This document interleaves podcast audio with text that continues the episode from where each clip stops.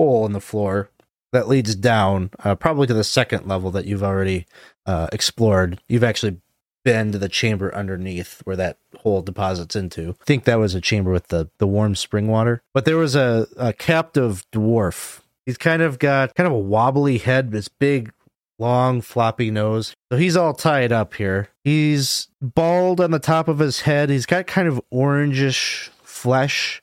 His clothes, or what, what little that he's wearing, all seems like it's woven from leaves and plants that have been kind of stitched together. His beard has like little mushrooms and spores kind of growing out of that. And you had seen earlier, as you were observing the troglodytes, there was like this one giggling troglodyte that was going over there and actually like picking the mushrooms out of his beard and eating them. I don't believe you've untied him or ungagged him yet. He's he's over there though, and he's kind of wiggling and looking at you uh, expectantly that maybe you're here to provide a little bit of assistance. So you're just coming out of combat with these three troglodytes, three distinct troglodyte personalities that you were Uh, dealing with. There was the the giggling, kind of bulging-eyed troglodyte that was eating the mushrooms off the moss dwarf's beard. There was the uh, troglodyte with the golden teeth and the pirate's hat, and there was the um, troglodyte that was very eagerly guzzling down this um, some kind of a beverage from a clay pot. Had iridescent scales and maybe maybe seemed a little off in the combat, maybe a little wobbly, almost like they're under the influence of something. And then the other thing you can maybe see on the opposite side of the the stones that kind of make up their makeshift, it's disgusting in here. It's it's filthy. It smells just rank and rancid. The whole table is kind of covered in fish guts and gore from not just this recent meal that maybe that they were indulging in, but like caked on layers of gore from meals past. And to the south of that, all of that, you can see there's kind of these heaps of pondweed and animal skins just kind of piled up in some kind of a nest. It looks like distinct little places where the troglodytes maybe nest down and bed down whenever they take their rest. So uh, that's what you have. Uh, the, the moss dwarf is kind of scooting a little bit, tied up as he is, kind of rolling over in your, your direction. So yeah, I guess at, at this point, Joffrey would probably untie the moss dwarf and sort of um, it, maybe interrogate him a little bit, try to find out what the troglodytes had him for, what, you know, who he is, what he is, what the situation is. Sure. So you start to untie him, you ungag him. His head kind of bobbles a little bit as you're doing that. And he's got kind of this almost like a little bit phlegmy, kind of gurgly voice where he says, "Oh, thank goodness you've come, and thank you for untying me." I just want to interrupt real quick and say that this is now the precedent. If any of us creates a moth dwarf, we have to use this voice. So put that in the back of your head, Isaac.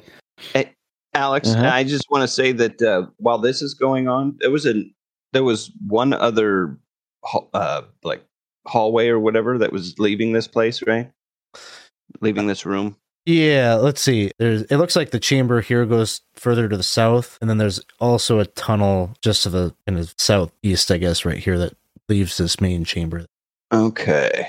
Then where I want to be while this is going on is kind of uh, keep my ears peeled, listening down here while they're talking, just in case anything is coming. Okay. At the present, you don't hear anything. Okay. Anything that anybody else is doing while Joffrey is untying the moss dwarf? Uh, I'll be going up looking. Uh, you were hurt this combat, right? Uh, Silver. Oh yeah, I'm unconscious. Yeah. Okay. He'd be going up uh, to Silver and just looking over his wounds and just kind of shaking his head. But do you, you rub flowers on him? No. how, do you, how do you heal these guys? I think uh, Marjoram is probably just hanging back with you, Friar. Probably doing the same, kind of like looking at Silver, and she's just like, "Oh, you mm. said you don't really know him that well." Well, uh, I, I no, uh, he's hurt. Uh, he he he put his life on the line multiple times for us already. Uh, we we need to get him out of here. And Does, looks like he might. He's kind of just kind of like snapping your at your face and doing stuff that would try to see if you're still alive the way whatever he knows how to do. And well, it seems like he's still with us somehow. Not looking too good though. Hate to do this, but she goes into her bundle of stuff that she had packed up, and she produces a little vial of kind of a kind of a very light red fluid. Then she kneels down and pours that tincture down uh, Silver's throat, and you regain three hit points. Cool. That puts me at two. So I will be no longer unconscious. And I'll wake up, and I'm looking at the friar, like, face to face. You know, he's, like, smacking me around and, and, like, trying to, like, interact with me. And I'll just be like, oh, oh, oh. Just blood just comes out of the mouth. Did we get them? Oh, did we ki- uh, kill the troglodytes? You're all good. Are they dead? We're all good. And I'll just reach up to embrace the friar. Why are you hugging him for? Let's get you up. Let's get you up. Good job. He'll he'll help you get up. And then uh, I guess Marjoram, your Marjoram was feeding me the potion, so yeah. I'll just say thank you, um, thank you, Marjoram. I I um uh, I had heard tales that you would be, or I guess I had seen your statue and wondered what kind of person you'd be, and I'm I'm glad to see that you're someone who's willing to help the party and help us find our way out of this terrible place. Oh, my leg. Oh, I'll just go down and kind of like rub where like my hamstring's been like severed. Um, Take a rest if you need to, but maybe not too long. She's looking, takes a glance back at those frogs. Yeah, so while all that is happening, then uh, Geoffrey, you're having your conversation with the, the Moss Dwarf. He's just kind of lavishing praise upon you. He says, "You're such a mighty warrior. I was watching you from over here by the hole, and oh, you're so valiant and strong. Look at you." All those things are true. We have no time for such pleasantries. Uh, as you can see, um, tunnels have collapsed. We've we we are trying to get out of here. There's a dragon hot on our tails as well, oh. and uh, we need to know if we can trust you before uh, uh, we bring you into the fold. Pr- so, oh. I assume that Wyrmspittle sent you. You're not from Prigwort? Oh, no matter. Prigwort. It doesn't matter. I'm, I'm thankful for the assistance, however it came. Uh, yes, I am at your disposal. And he's kind of like bowing to you a bit. Yes. Uh, let me introduce myself. I am Obolm. I am a, a servant of Wyrmspittle, the herbalist. I came here looking for, uh, I heard there was like an herbalist or somebody selling herbs out here in the caves, and I came here on behalf of my my employer to see if they might have a rare plant that my my employer was looking for. All I found was troglodytes. Well, is it possible that one of the troglodytes was the one selling the herbs? Hmm. I guess it's possible. I poked the one with the captain hat, like with my sword. See if he's got herbs on him. All they did was rob me. They didn't seem like they wanted to do business. And mm. speaking of which, which one of them has my letter? Oh, I need to get my letter back. And he's like, kind of go over there, and like he like rushes forward, but then he looks back at Geoffrey and like kind of like, is it okay if I search them? Kind of demeanor. Yeah, Geoff Geoffrey will. will, will. do one of these, you know, like, go ahead, you know. And he wobbles over there, his head bobbling the entire time. And then he gets over there. He just starts like patting them down. Oh, you know, uh, this one's just got a hat. Hey, you want this hat? He's going to kind of give it towards Silver. Look good on you. I'll take it uh, politely and just kind of look at it. I mean, it's like moldy and rotted. It's shit, so. Yeah, it's just disgusting. I'll kind of like pat it a few times and see if I can like knock off some of the gro- uh, disgustingness. You know, I um, I'll tell you what. Thank you, Obolm. I I will hold on to this and cherish it always. I'll put it in my. Actually, I don't have a pack. I'll just kind of like attach it to my belt or something. Like loop it into the belt for a second.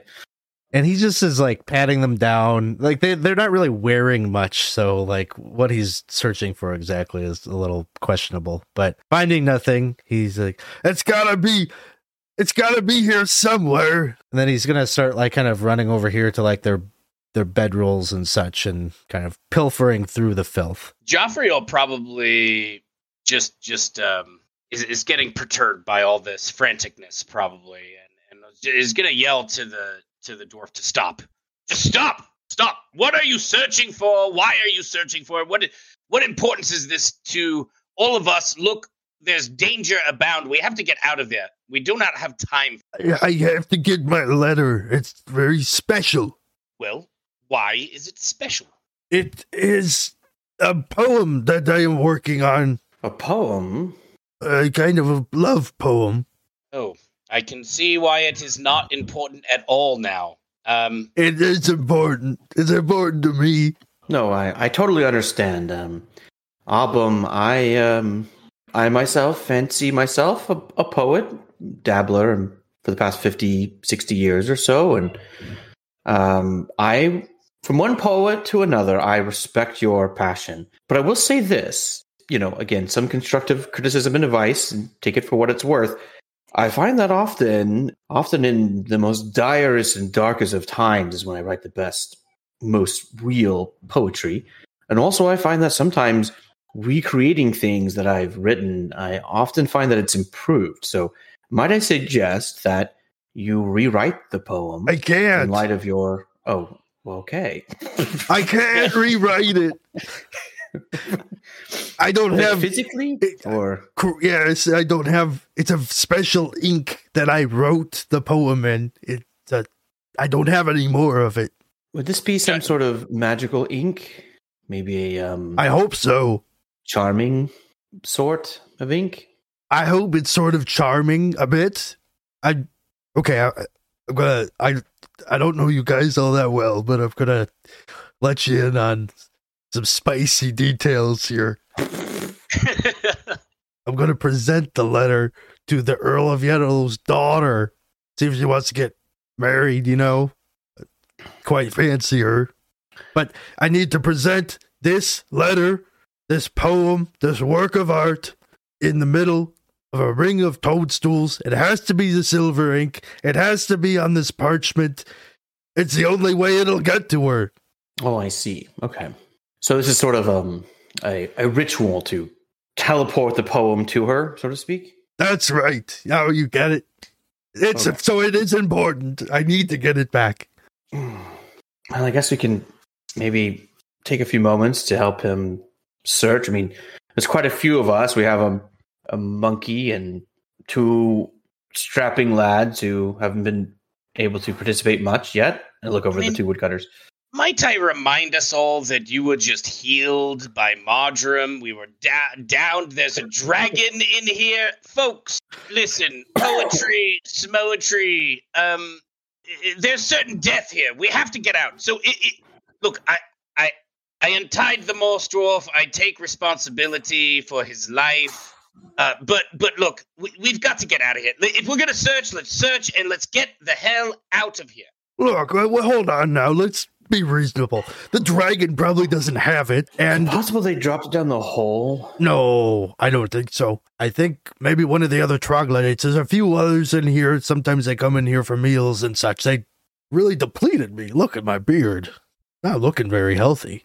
Your head seems to be bobbling, bobbling about as well. Oh, uh, yeah. Been doing that all my life. Look, I I'm tied into some really important people back in Prigwort. If you help me out, I might be able to make some introductions for you. Do we know anything about Prigwort? It's probably been mentioned before. I would say like, probably in, in you've, you've spent enough time in a couple of taverns at this point that in asking bartenders about such and such a drink or, you know, where, where does this beverage come from? Or you've probably heard the word Prigwort associated with different alcohols you've asked about while in the tavern. And so probably the limited information you have about it is it is renowned for its brewing and spirits, and it is a it is a village, probably one of the larger villages in Dolmenwood, and it is ruled by a number of families, and each family is a noble has a noble line tying it to Castle Brackenwold, and they're all they're all brewers. Connections are important, and I have some experience with courtly politics. Uh, having a benefactor on your side is good. Also, I just have to say my heart goes out for the poor guy. I and I'll take um, the party to the side. I don't think the letter's going to do much for him, but you know we could humor him and maybe help him and you know, I don't know. I just think it's, I think it's worth doing. I don't actually, Oliver doesn't, Winston doesn't think it's worth doing. It's pretty very clear. I mean, I think that, that Geoffrey does, I, I think upon hearing, uh, uh, upon possible connections or whatever introductions, that is, is, um, you know, knowing we could probably use some of some of those connections and, and ways to make money and stuff is is probably piqued his interest. But I don't think Geoffrey is inclined to necessarily trust this dwarf very much. He just found him, you know, down here being eaten alive or whatever. He felt like, he, you, you know, uh, uh, free him. But uh, there's not really nothing about anybody that he's met down here, from the Droon to to Marjoram to the dwarf, that he really trusts. So he's he's he's wary. Well, what about this? Um, and I'll approach the the dwarf again and say, "Listen, Obolm, I I have to say that even if we find your letter, it's probably been soiled. I mean, look at this cap, that lovely cap you gave me, and I'll point out like the filth on it. I mean, I don't know that this is something you really want transported to her. Well, but I think there's an alternative. Let me pitch you. What if we deliver the letter for you?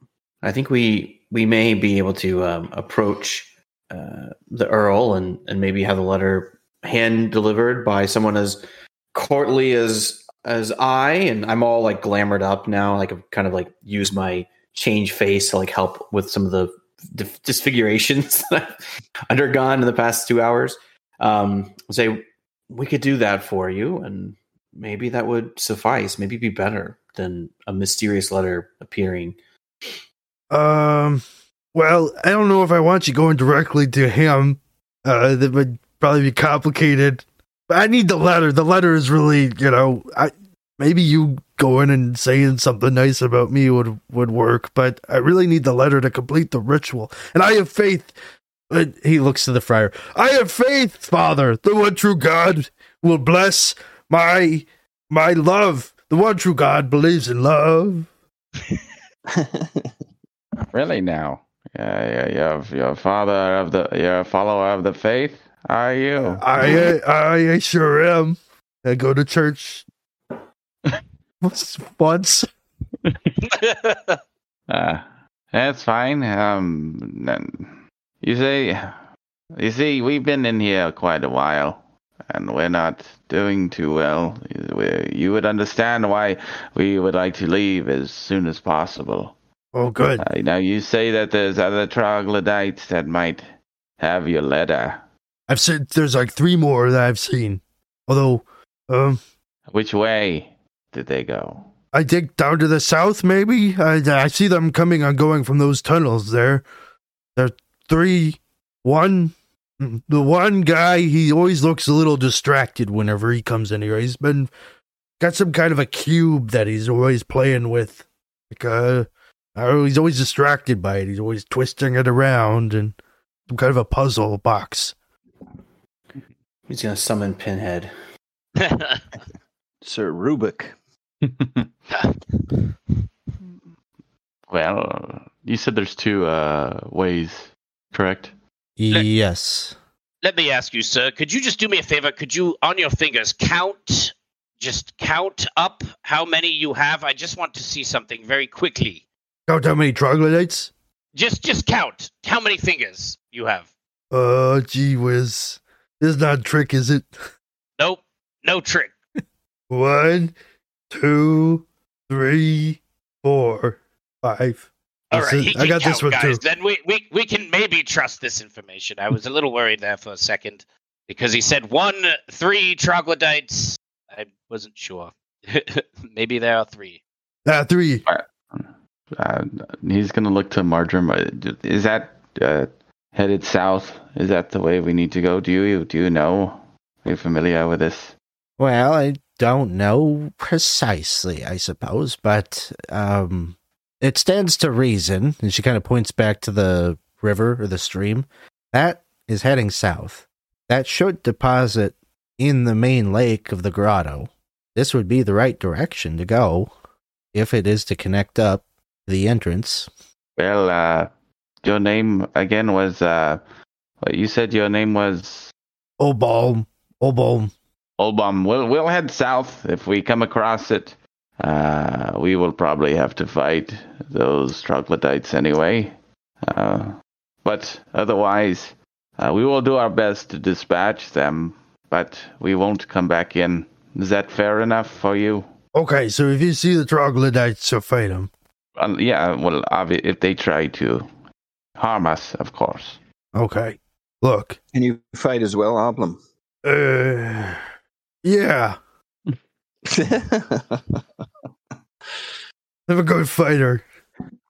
I'll pull out my short sword and hand it to him. Oh. Just, uh, okay. Stand in the front and wave this around. Stand in the front, huh? Well, fine. You know what? For the letter? Absolutely. Let's go, boys. Let's go this direction. We have a lead. I think um, jo- Joffrey, you know, with him leading off, Joffrey will kind of like and start leading leading the party. He's got stubby little like, legs. Yeah. He, Joffrey really feels sort of responsible for this now, you know, uh, having untied him. He could have just left him there growing mushrooms. So he's just like, oh my God, how did we get into this? Yeah. You got kind of like uh, the whole circus coming with you. Monkey and all uh, coming out of the caves. Now, would we have heard of these kinds of dwarves before? I don't believe you have, unless unless somebody at some point had mentioned offhandedly moss dwarves. I don't think you've encountered them yet. Um, I would say they're not um, they're not uncommon amongst the denizens of Dolmenwood. They they mix in with society. They're, they. They, they're reclusive. They live in their own communities, but they trade with human settlements. So, um, and they are mortal, right? They are mortal. Yeah, he's not. He's not a fae or anything like that. So you guys are so gonna have, go ahead. So we have this passage, and then there's another passage down here. I think we're going south.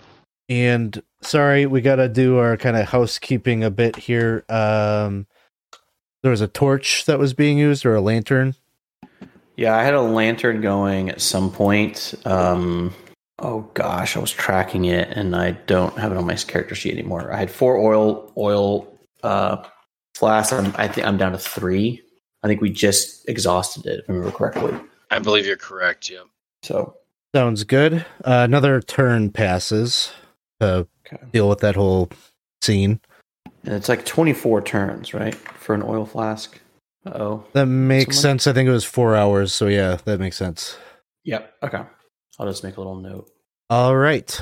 So uh, you're going to begin moving south. I was waiting for later to have the conversation, but if uh, Mostorf is there, tell me what what what does actually what does your beard do? What do those mushrooms do on your beard? They were eating them. I am a bit. Uh, You said you were looking for a herbalist. You work for one. I'm a bit into uh, herbs and uh, to other uh, things that maybe, you know, magical effects and whatnot on. You want to know what my beard does? Yes. Um, well. And what are you? Also, but first your beard. I don't want to be rude. I... Oh, well, um. You know, I, I think it um, kind of causes you to see different colors that don't exist and uh, kind of go to a kind of a faraway place a little bit. Kind of trippy. Oh. I don't I don't partake myself, but um, probably the only thing that kept me alive was the that one right there pointing at the dead troglodyte. He, he really mm. got a kick out of it. I'm sure he did. And he's going to just eye his brother. So get to see if he's giving him a look or not. Brother, I know you're going to pick the mushrooms when I'm not looking anyway. So if he gives you permission, just take some. All right. Well, if it doesn't hurt you, maybe I might just just for to study um first-hand effects. Maybe I might ask for one. Um, I guess it's like the least I could do. And he picks one off. Oh, here you go. I said if it didn't hurt. Oh. Uh, it's just like, you know, like shaving probably for you. It's just a little, no big deal. What are these mushrooms called? Are they just moss beard? Moss beard mushrooms. Uh, make a roll to identify. How about that? Okay. Mm, oh, I got a one. This is a fungus known as smottle bread.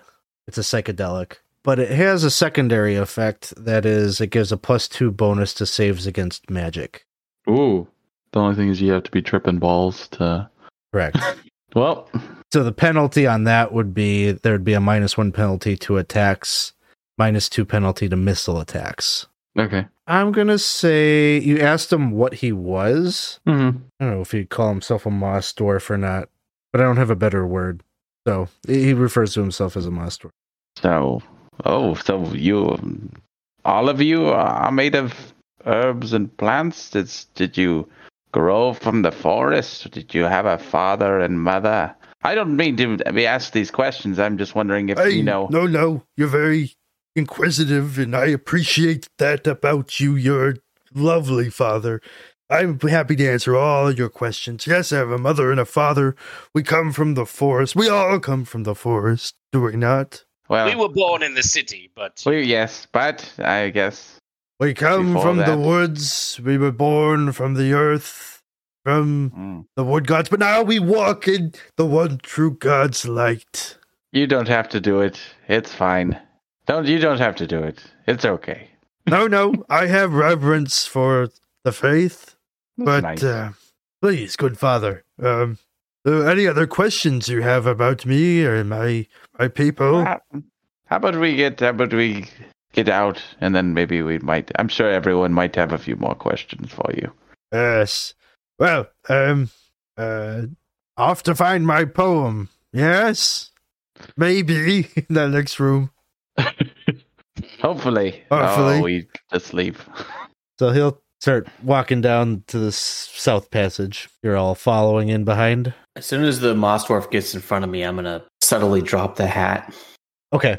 Sounds good. We'll advance another turn here as you're moving carefully forward. And so you come into this, uh, the next chamber is not altogether that's that much different than the previous one, except the crystals here, two feet long, protruding from the ceiling, are a pale pink. There's again a sandy floor here that is filthy, debris strewn with bones and carcasses of little animals and such. Uh, probably the bones of fish that have been discarded on the floor. And then you can see another boulder, uh, like kind of this central slab table with a bunch of boulders around it. It's just rotten. It's like worse than the other table.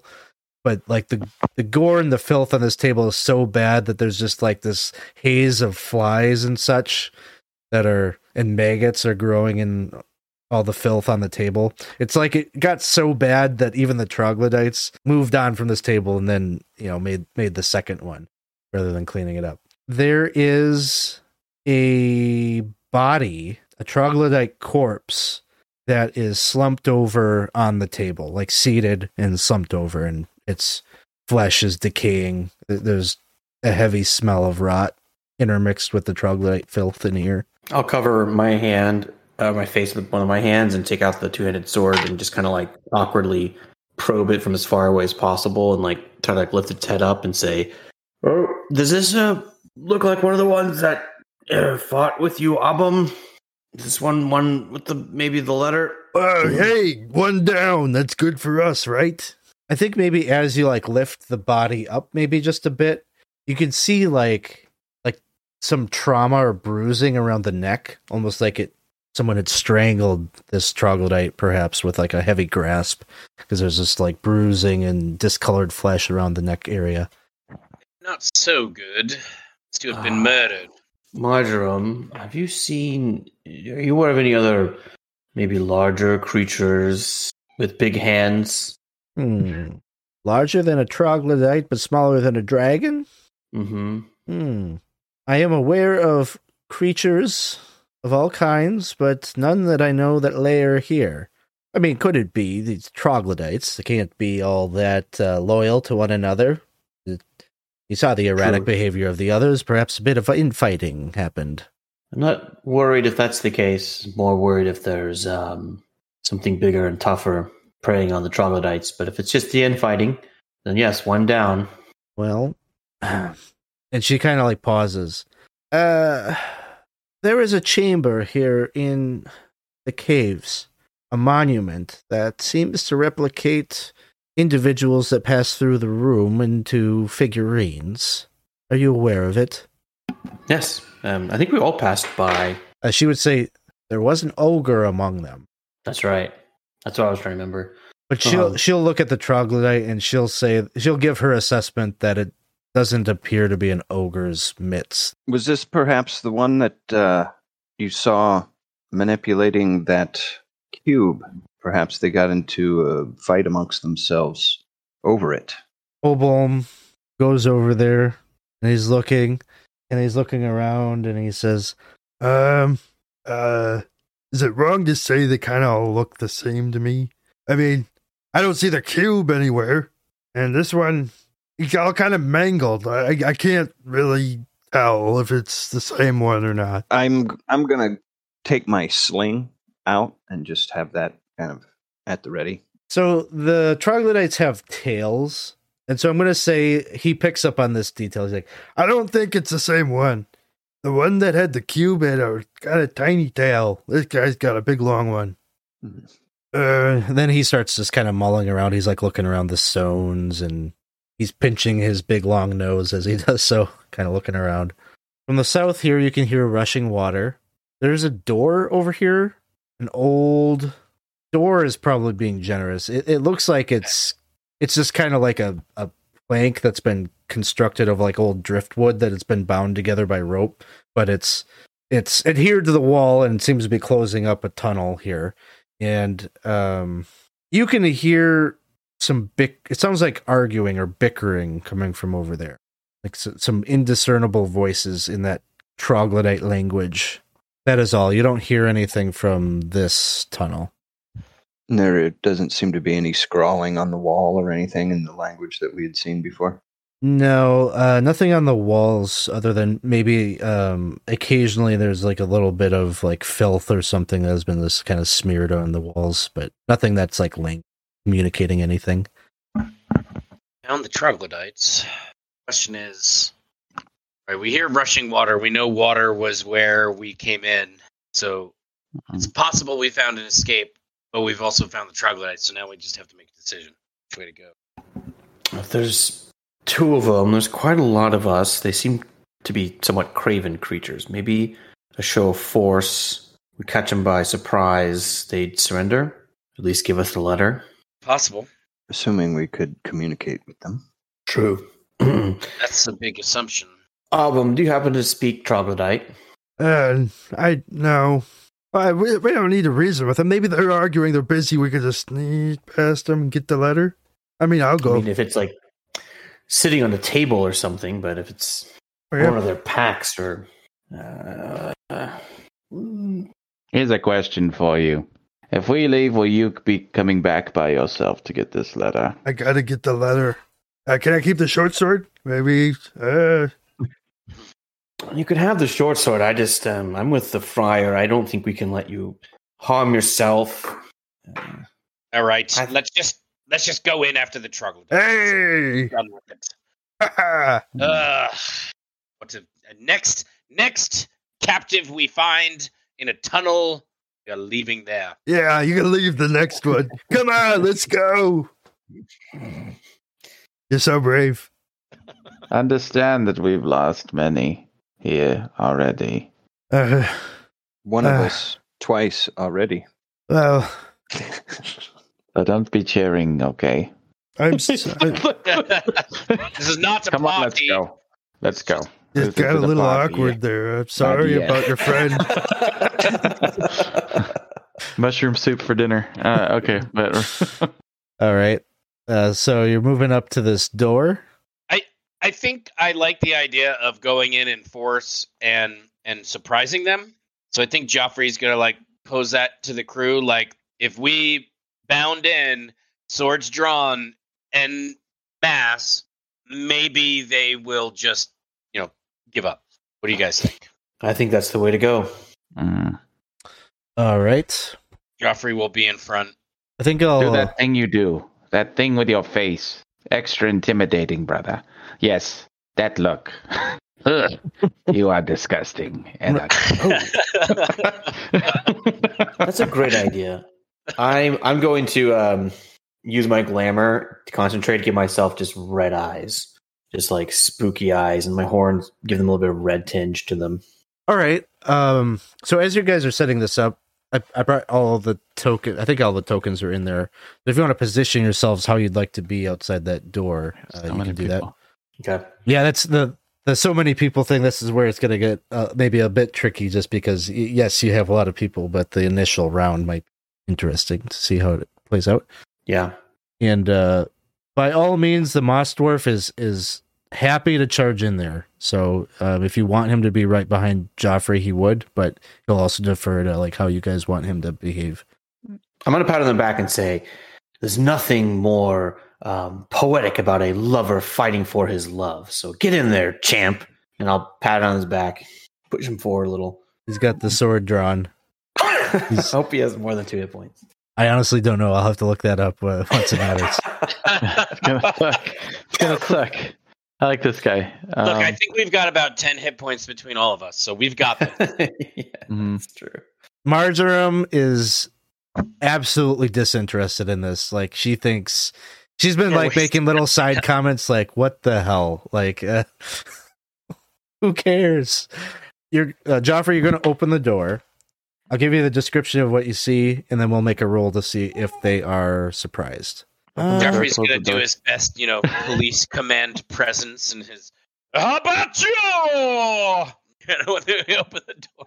So you uh, bust down the door, uh, which is easy to do. It's a pretty shoddily made door.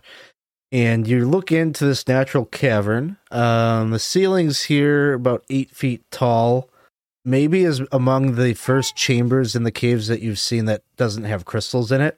Sandy uh, floor in here. There's a rickety cabinet that you see that leans against the east wall, and in front of it, there are rows of. There's just a a heap, a trash heap that looks like it's scraps of leathers, maybe bones. You feel like you see some like maybe snake skin there. It just looks like discarded random things, not not. Not necessarily like filth and refuse like you've seen in the other chambers, but actually like maybe things that the troglodytes have stripped off of victims of theirs, and then the, the, the things that they have found uninteresting, they've discarded in this heap. And there are two troglodytes there that are wrestling with each other and spitting and hissing at each other, biting each other. So there, there, there's two.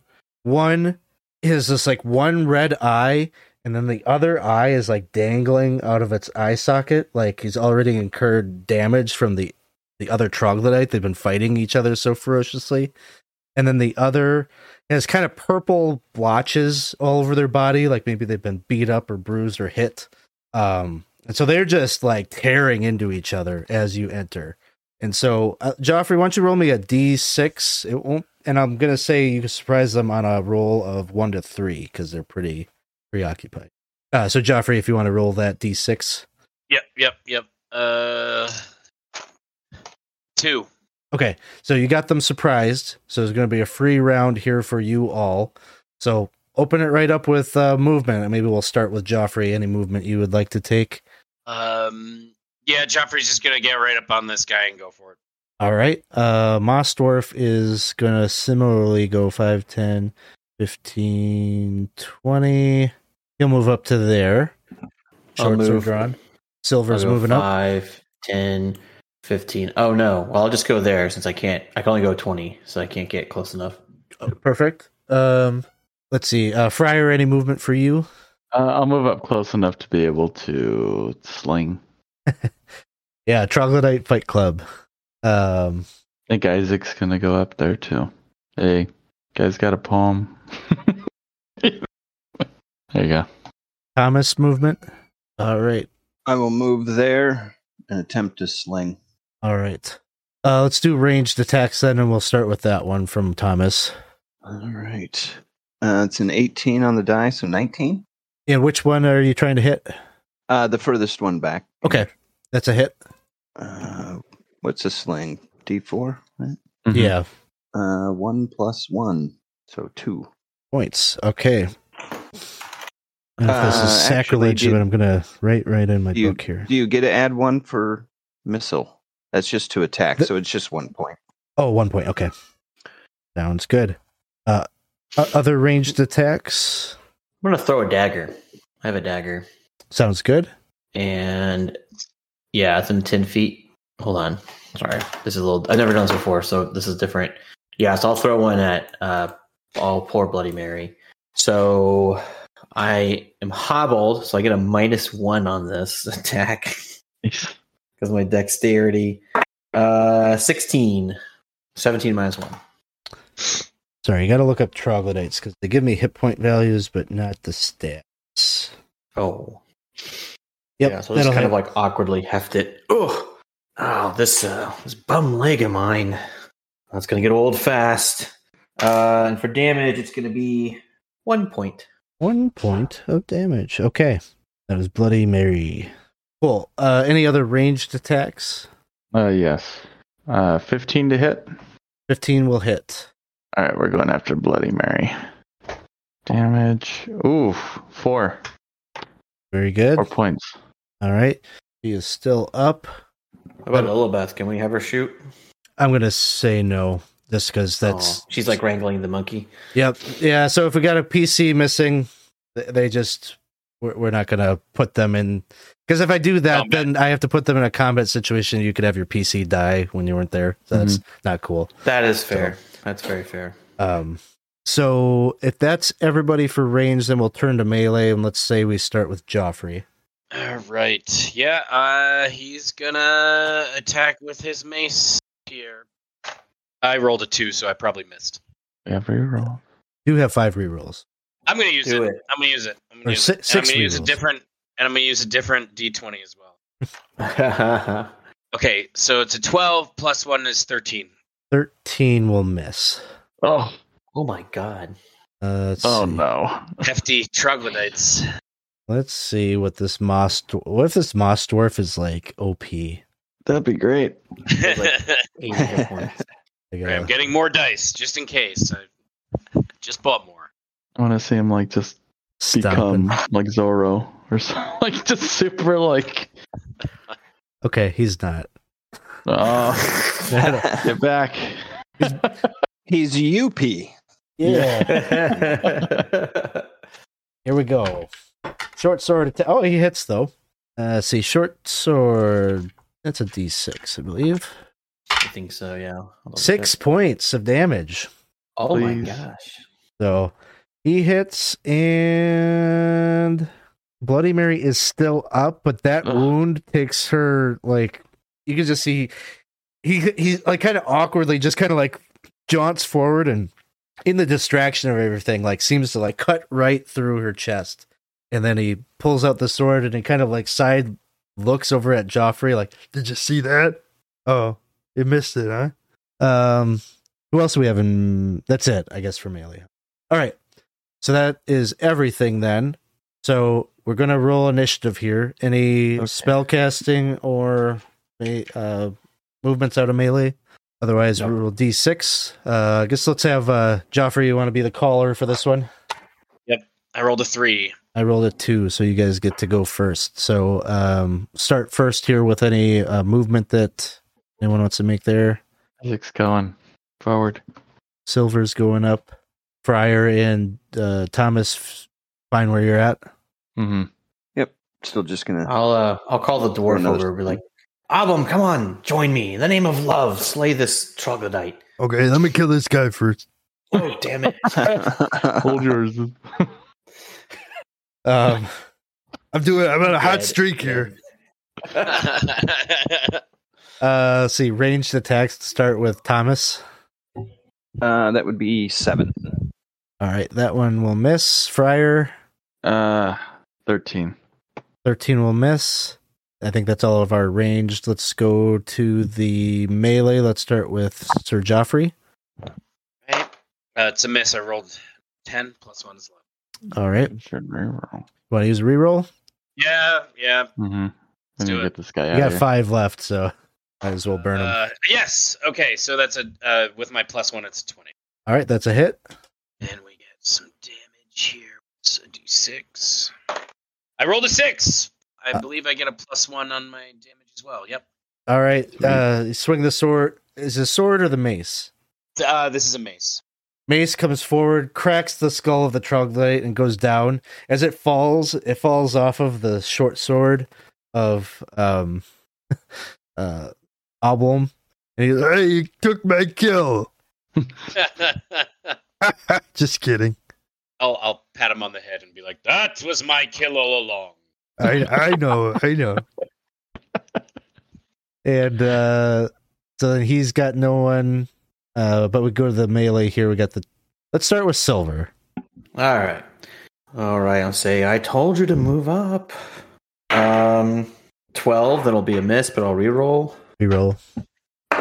Five. Mm. My cursed dice. All right, and then uh, can I have the woodcutters take their attacks? I believe it's just a straight roll. I don't think they have a bonus. Yeah, they have the pretty high strength to get a bonus. I rolled a two for my miss and a miss. Okay. Okay. Um, Silver, you moved up there this round, right? Oh, yeah. Okay. I'm just trying to think through the process of the stench thing. Um, so, Troglodyte's turn happens, and it's going to attack. Random roll. See which one. Of course it is. Of course it is. Uh, so, it's going to try to attack Silver. Uh, oh, spaghetti-o. All right, D twenty. And they have like three attacks, too. First yeah. attack misses. I'm sorry, everyone. I just did that. Second attack misses. And here's the bite. Misses. Oh. So it's trying to, uh, trying to recoup here after. This is a little bit jarring for it. Uh, you just killed the thing that it was trying to kill, and now there's a whole horde of you here.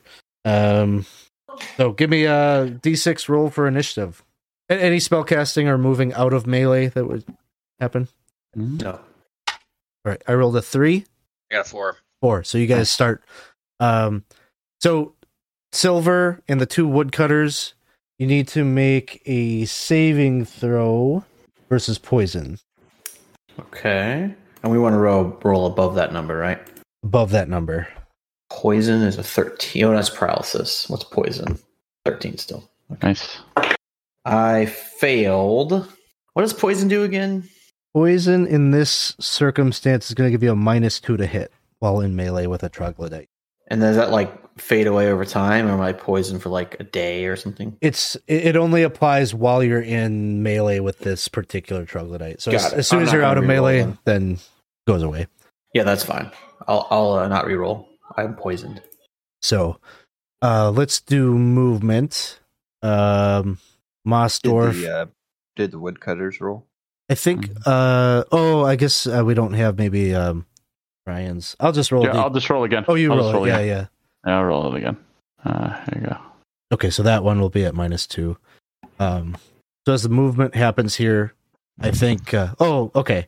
Um, so movement, Ryan, um, yeah, he's gonna like offer for you to go first, and then he's like, "Uh, she's," and he's just like in the background, like trying to find his spot to like get in. Um, Been a pretty good fighter. Can I, I shuffle? Let him in, maybe. Yeah, can I shuffle? Make a space one. I yeah, don't know how that works with. Okay. Yeah, you could do that, and he'll. Oh, there we go. Thanks, sir. Thanks, buddy. Um, any ranged attacks that need to happen? Yes. Mm, oh, seventeen hits. Damage. Get it out. Here we go. Uh, one point. One point. And then Thomas. All right, come on. Uh, that would be eleven. That one will miss. All right. Uh, we'll just go around the horn here, starting with uh, Winston Silver, and then we'll just go around yep. like counterclockwise there. Cool. All right. So I'm fending off the attacks on this creature, and I'm going to try to chop its head off. And I will miss. I'm going to re-roll because I don't want to die. Is that okay? Yep. I'm doing it. Please do. Two re-rolls left. Fuck. Missed again. All right. Woodcutter. Or no, no. Mosdorf. Here we go. Ah. Does it get a plus? If it gets a plus, then it's a hit. It does not. Uh, so that'll miss. Um, woodcutter. Ryan's woodcutter. Uh, And your guy's at a minus two because of the stench. I had a nat twenty on that. Oh, nat so twenty always hits. Um, How do crits work in O S C? Is it just max damage or something? That's what I always do. I've been doing that in this game. I'm going to say that that's what it is. I don't know if we've ever gotten a crit. Yeah. uh, so max damage for him would be a four. So four points of damage. Nice. All right. Here we and go. Isaac's woodcutter. Nice. That's going to be enough. Woodcutters in tandem both chop forward. Axes cleave right into its chest and it drops backwards. They've had just about enough. Mm-hmm. They're the gritty survivors of the woodcutter. They survived the funnel. Yeah, they level up. Yeah, they're second level woodcutters. That's right. All right. Um, That's it. They're down. Your letter. Uh, I'm yeah, going to suggest that we drag the bodies out of this room so it's not stinky, and then search them. Dragging the bodies out of the room. Okay. That's what I'm thinking. Uh, we're going to advance a turn. So this is a start round here. That stench is so bad it's affecting, like, we can tell it's, like, nauseating. So, I'll pick up my dagger. Okay. Yeah, the one that you threw, you go and retrieve that. Um, I think Obolm is going to go running over to the cabinet, and he goes and he opens it up, and then all of these skulls just start pouring out and kind of like, ugh! He's kind of taken aback by that a bit. Um, they are all just troglodyte skulls is what they look like. Each one seems to have something in a language that none of you understand, likely troglodyte, something painted, writing painted on the on the forehead of each one. I will attempt to read it, if I may. Yeah, how does that uh, work? Uh, read languages, first level. Oh, uh, spell. Okay. No, it's a, it's a skill. Oh. A minstrel can read non-magical texts in unknown languages, including dead languages and basic codes. If the roll does not succeed, the minstrel may not try to read that particular text again until they reach a higher level of experience. So it's basically non-magical languages. I have a chance to make it out. Do we remember the, the skull totem that our friend reached out, touched, and died? Mm-hmm. Did those skulls have writing on them? Do we? They did not. All right. So it looks like you have a forty percent chance. At four. So four percent. All right. Uh, so that's the way I do it is it's if it's under the forty or lower, then then that's a success. So um, basically, it looks like there's names painted on them. Like, it's like Sloppy Joe and Manwich. Rancid Rory. Uh, it's all like garbage. Gar- kids. Garbage. uh, I read off a couple of them. I say it looks like these are the skulls of ex-companions of these troglodytes. Perhaps ones that, you know, I mean, do some of them look older than others? I mean, it could be like their whole their whole clan from uh, the last hundred years or something like that. Yeah, it's uh, it's uh, quite the collection, so that tracks. Uh, anything that the rest of you are doing at the moment? I would ask the Moss Dwarf, did you, did you find it? Can we go now? Uh, I, I just need a little bit longer. There, there's a whole pile of trash over here. We should search that probably, huh? Uh, all right. Where's the trash? Yeah, I'll, I'll help him too. I just kind of pick through the trash. Okay. Jeffrey's not going anywhere near that. So um, another turn is going to pass while you're doing this.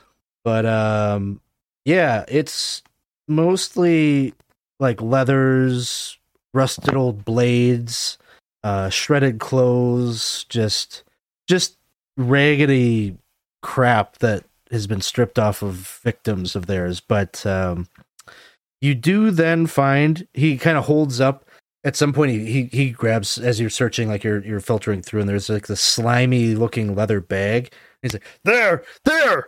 And he goes and he grabs it, and he reaches up and he pulls it up, and he's like, oh! And you can hear him kind of shake it. Oh!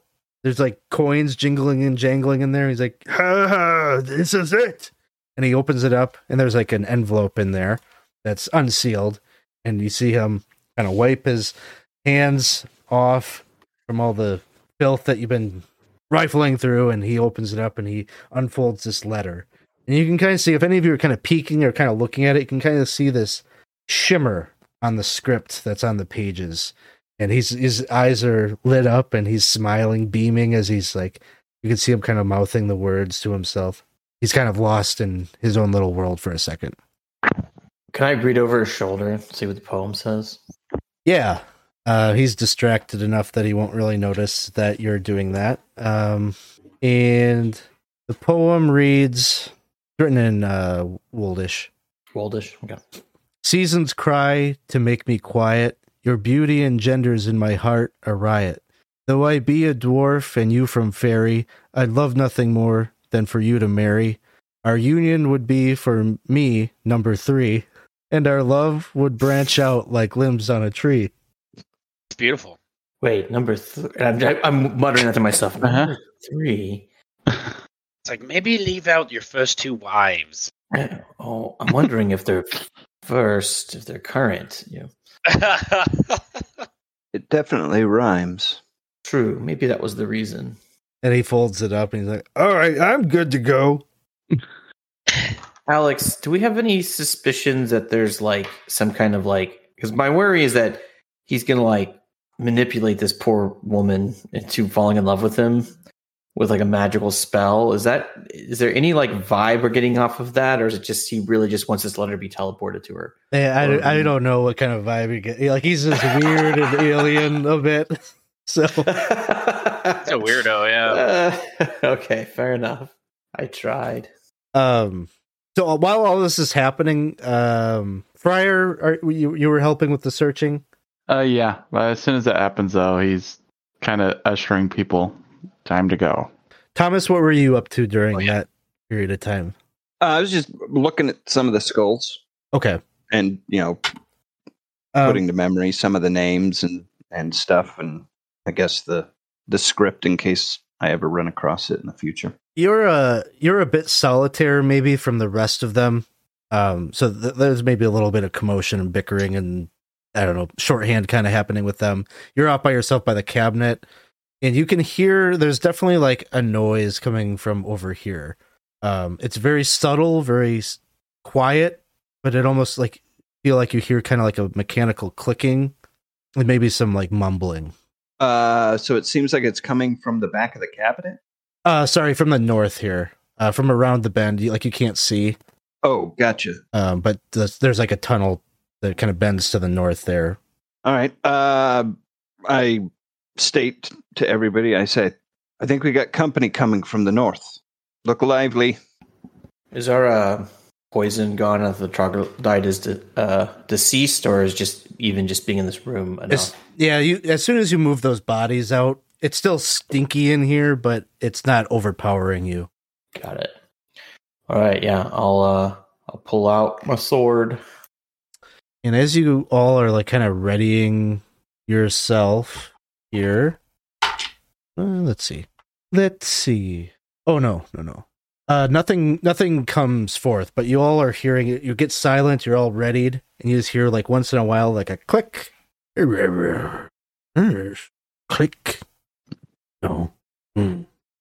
Does it sound like a uh, troglodyte talking? It sounds like a troglodyte talking, but trying to play with the with the puzzle box. Ah. uh... Do we you rush in there, guys? Do we rush on in? Well, um, how much do you like puzzles? How much do I like puzzles? Mm-hmm. I'm not very. I am not very good at puzzles. My brother may be better. Yes, I enjoy puzzles enough to kill. But no, a properly made puzzle box is an expensive item. Uh huh. Look, I am inclined for us all to Could just be worth get something. Out of here, but. I, I have a feeling that this troglodyte will not be happy we killed all his friends. So I, I think I, I'm inclined to agree, Sir Geoffrey. I, I don't see the value in slaying this poor creature. I think we should just go. Oh. Unless you were going a different direction. That's... I, I am inclined to leave. I'm also inclined to believe that well, he may follow. So I am good uh. with either either decision, but we must make it quickly. Either we pounce while the moment is right and he does not know that we are here, or we get out while he does not realize we are here. But the moment he knows we are here, we just have to kill him. Well, they have no Feel love for each other. I They've say been killing pound. Each other. We may at some point come back here and it'll just be an enemy that we've got to deal with in the future. Yep. Let's go then. You know, for mortals, I you don't seem to have much respect for your fleeting lives. Oh, That's we, why I, you we are, need to go. That is why you are up front.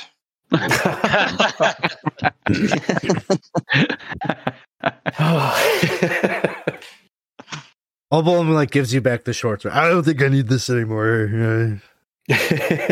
I'll take it and maybe like inspect the handle for like moss or mushrooms and put it back. So yeah, I'm I'm down. Like as a as a player, I'm down to kill this guy. I just uh, up to I you. I think all. as a as a player, I'm totally down to kill this guy. But as a character, I think Joffrey is like at at at his the end of his rope. Yeah, his patience, and he wants to leave. Yeah. I think we should leave. You would see the friar like shocked at the fact that people actually want to leave. And it seems like this entire time we've always just gone further in. So he's like, all right, let's go then. Good. Finally. Please, let's go. All right. So the plan is to leave. If we can. Mm-hmm. Joffrey's going to yeah. keep. Joffrey's going to kind of like. Uh, uh, tell his brother, lead the way out. Joffrey's going to keep the back covered, kind of walking backwards with his mace out and shield, kind of watching to see if the troglodyte hears us or follows us out. Okay. Um, as soon as you start, you all start exiting the chamber, um, you don't get any sense that uh, he's following you. So I would um, suggest that we try to see if this tunnel leads the way out. Okay. So you start to make your way out of the south tunnel there, and fresh air is coming at you from the passageway, and you look out. Um, it's summertime, so there's probably still sunlight. It's um, it's nearly six p.m. at this point, but there's still sunlight that is coming down. It's a beautiful sight. There's sort of a rainbow kind of feel coming off the falls that deposit into the pool there. All the monkeys are hanging out on the cliffs, kind of looking down, and Abu waves up at them, and they go, ooh, ooh, ooh, ooh, ooh, down at him. And a uh, little bit of a monkey reunion there as you're coming out. You will have to swim across if you want to uh, get to the stair that leads out of the grotto, but it is a welcome sight to now see the exit. Mm-hmm. What's the uh, situation for swimming in heavy armor, especially plate? Um, it, it's uh, a bit of a struggle, but it's it's with all of you here. Even if you were floundering or whatnot, like you, there's no real uh, threat to you, so you're okay. going to be able to make it over there, no problem. Got it. So, is it the group's decision here to exit the grottos? You're going so. to be basically at the end of your adventuring day. You could probably, you know, if you want to put some distance between yourselves and the grotto, you can. But ultimately, you're not leaving the hex tonight. You're going to have to go and make uh, camp, probably dry out your clothes and things after after being in the water um, and being in that stinky when, troglodyte cave. But when we get out, all our, our car, all our equipment, everything is on.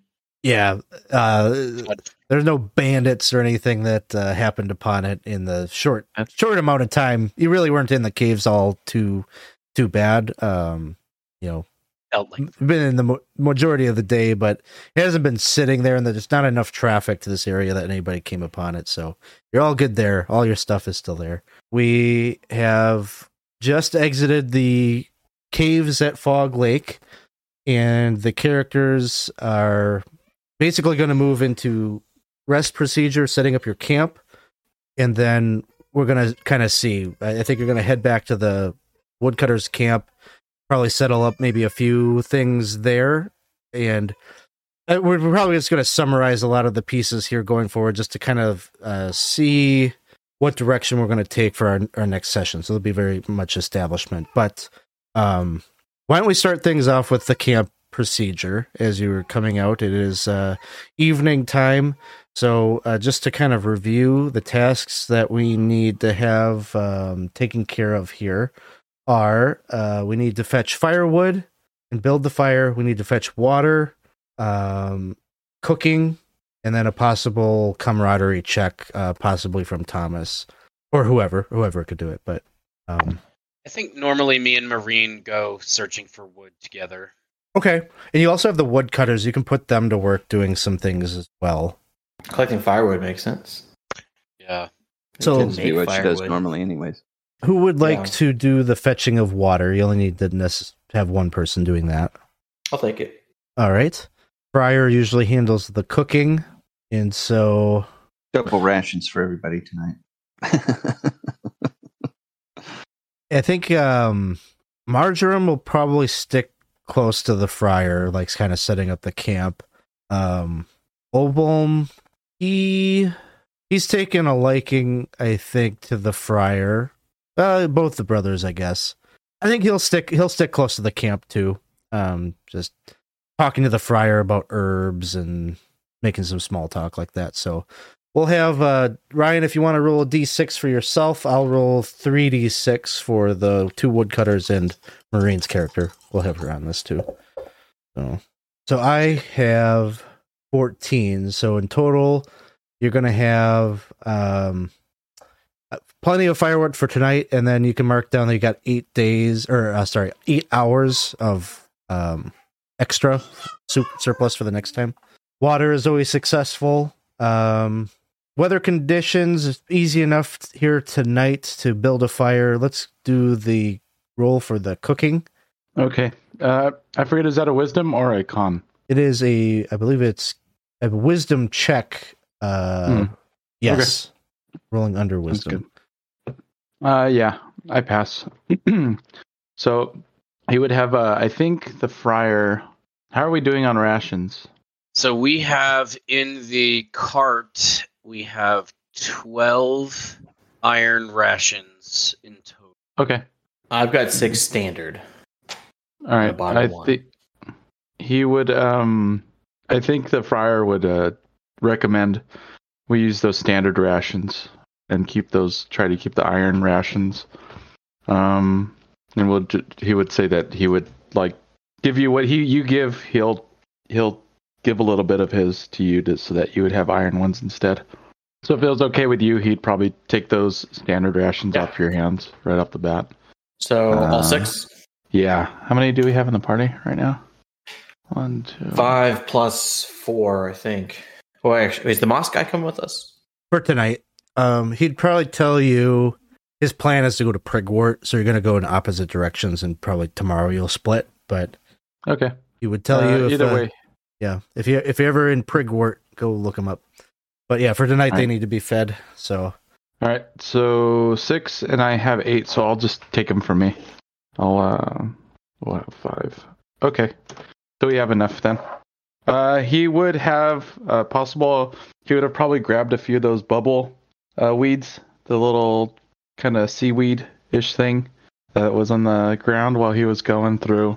Uh, he would ask if there were any, the moss dwarf, if there were any like nice, like tasting herbs on the ground or wherever. He's he's he's he knows about like pepper grass and lemongrass and that stuff like that. Uh, but he would, uh, I guess, he would make a stew, just something hearty, stick to the bones. Maybe there would be like some, I don't know, we'd say like pork or something. Maybe like a pork, kind of pork uh, stew with like creamy mushroom sauce, peppery with like a hint of like, we'll say like basil thrown on top. Sounds good. Uh, this is definitely comfort for the soul after everything that has transpired, right? Like just the the shock and horror of being trapped down there in that dark place, losing Waymond, um, you know, just the, the, the eeriness of the shrines that you saw, the fact that the, the Droon might be poking about yet with his undead. Um, apparently there's a dragon on the prowl. You probably worry a bit that maybe it would emerge maybe from the caves and keeping keeping an errant eye out for that. There's just so many reasons why you're probably looking forward to putting some distance between yourself and this mm-hmm. place, but the stew and this time around the campfire is welcome. I think um, he would, though, with that mushroom he had, he would wait for his brother to come back into camp, And like as soon as he comes, he would bring out that mushroom and like pretend he didn't see him. And he would like pretend like he was putting it in the stew as well, just to mess with his brother a bit. Oh, brother. It's not going to be that kind of night, not after this day. I'm just kidding. I'm just kidding. Just kidding. He'd put, he'd put it away. And uh, any kind of camaraderie or some storytelling or song from Thomas? Uh, all of the above. Uh, Thomas will bring break out his uh, bottle of, I think it's called Inkling wine that uh, he had, and to share with everybody and uh, kind of kick off, I don't want to say celebratory, but telling, you know, have everybody tell a bit of a story about, you know, I mean, for us, Waymond, uh, for the woodcutters, them, um, and just kind of get the ball rolling on kind of a solemn yet celebration of life type thing, you know, t- tell a tell a good story about the person in, in remembrance, and uh, uh, with a glass of wine for everybody after the after the dinner. And okay. Then finish with a song too. So awesome. Um, so night is very peaceful. Um, it's uh, you're all sweating a bit. It's it's probably like upper eighties, almost ninety degree weather. So it's uh, after being in the cool, the coolness of the caves, uh, you're all, you know, taking back the fresh water that uh, Silver has procured pretty, pretty rapidly. Is there any th- conversation or things that you want to take care of here around the campfire tonight? We certainly have business we need to attend to. We have in our cart quite a, a, a number of crystals. Um, we have options for what to do with them, um, you know, that we can take care of on the way to go with Marjoram to uh, Lady Shantywood. Um, and then there's even discussion of after that, what what do we do? What what uh, after what we have learned? Uh, um, I don't, I don't know that I'm in a rush to bring Marjoram back to. Uh, we are already free out here. And uh, to make our way. So I, I, I don't know that we would be necessarily following through with our mission. And I think that that's kind of the elephant in the room, is it not? Well, um, and I'll just kind of pipe up. Like I, I've been thinking as well. Um, I first of all, cheers to you. Thank you for, and I'll take a glass of Thomas's wine uh, and just drain it. Uh, thank you for um, really helping me escape. I, I too lost a companion. As I spoke, um, she uh, was she perished in the dungeon, and I have honestly been fleeing my my home, uh, sort of as a jumping off for adventure and, and seeing what I can learn and really get inspired to write something truly meaningful. But uh, I'm a bit lost. I have no direction, and with this leg like it is, I I'm in no shape to adventure alone. So. I can't help you know where to go, but if you would not mind, I would like to tag along. You seem to attract adventure uh, and interesting stories. Uh, I'm hoping that maybe I can p- be witness to one of them, even if, even if I'm not a participant. Uh, I will say, um, if it's of any concern to you, that dark things have been invading the land of Faerie. Uh, there's a being there by the name of the Nag-Lord. He has uh, been corrupting things. So I have to say that, um, you know, I had thought hopefully maybe to learn a little bit more about how the mortals have addressed him, but maybe there's something for us to uh, be thinking about. It could be a great quest to slay the Nag-Lord. I would make a great poem.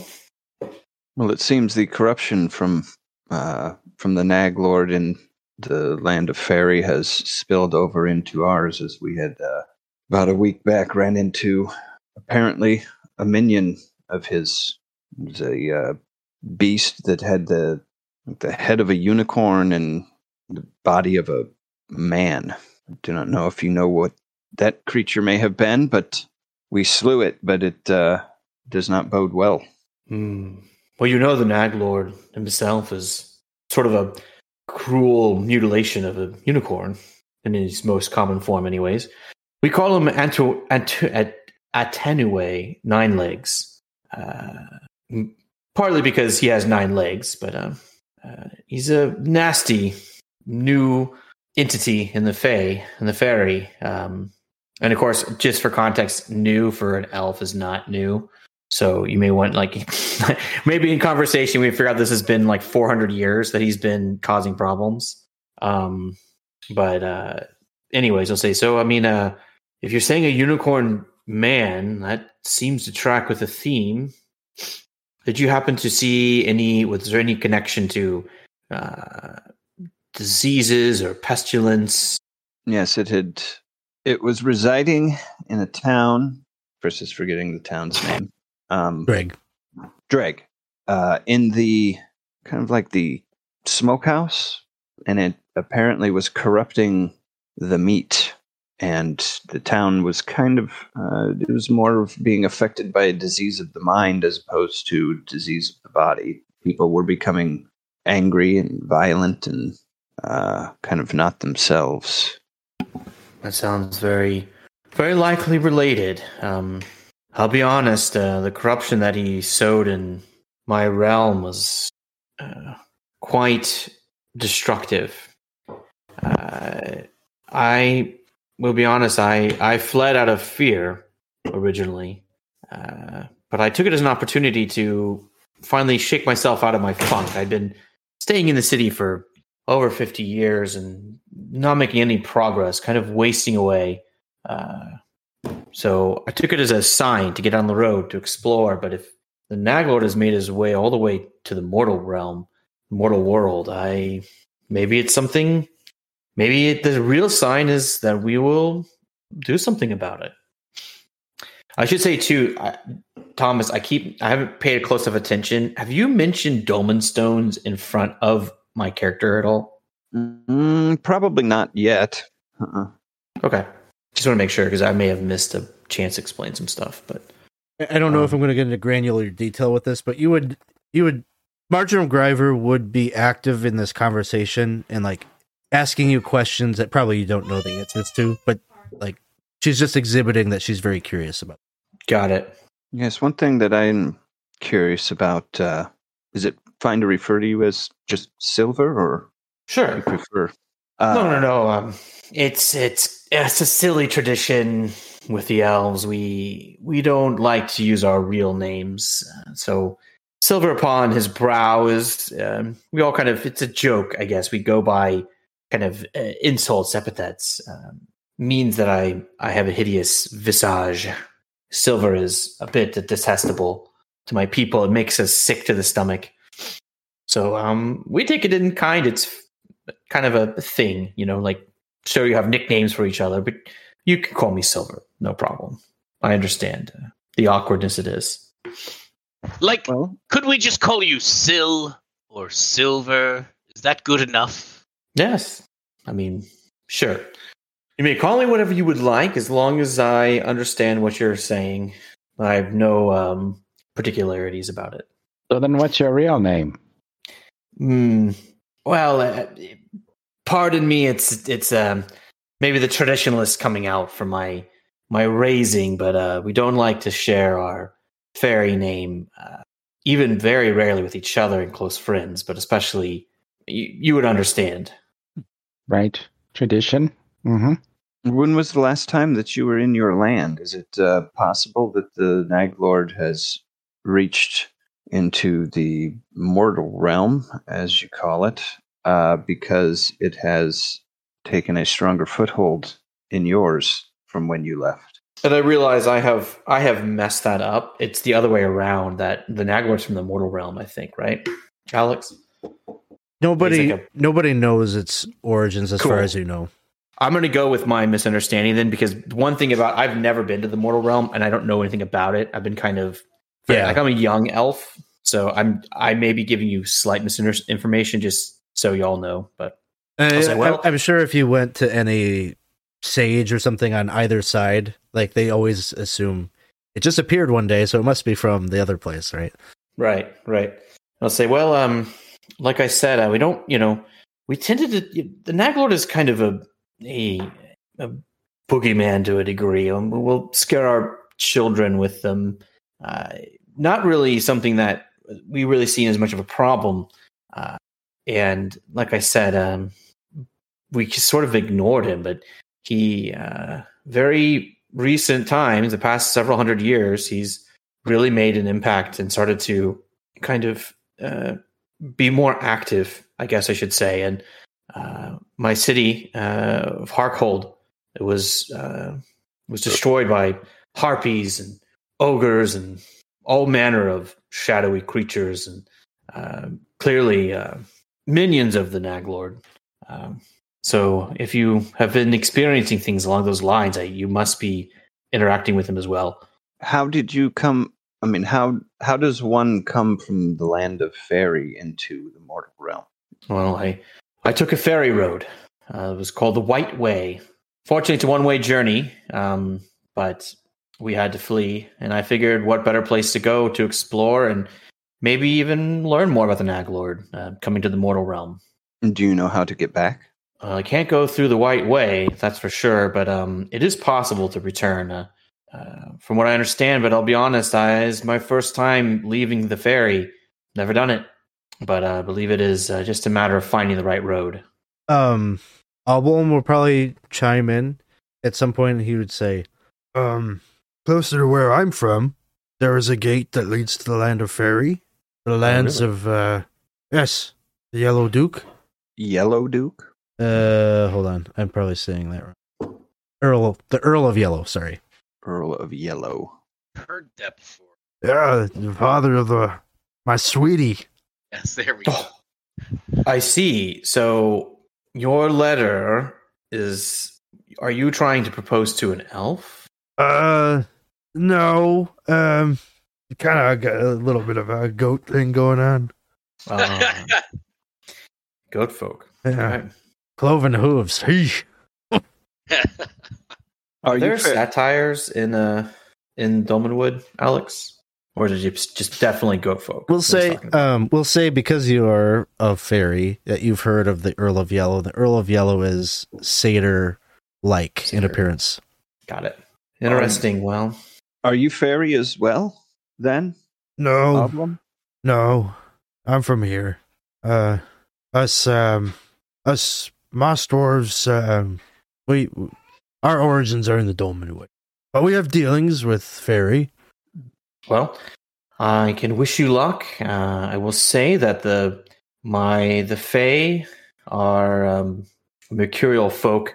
Uh, mortals are a curiosity to some of us. Uh, some of us take a special interest in them, but uh, often, often that interest is maybe not your might not be to your benefit or your liking. I don't know much about this Earl of Yellow, but I've heard of him, and uh, anyways, just uh, be careful. That's all I'll say. Uh, Marjoram, no, oh, go ahead. Oh, I would. I was just going to say to uh, Silver. Um, you say that you're a relatively young elf. I'm just curious, considering that you're the first one I've ever met.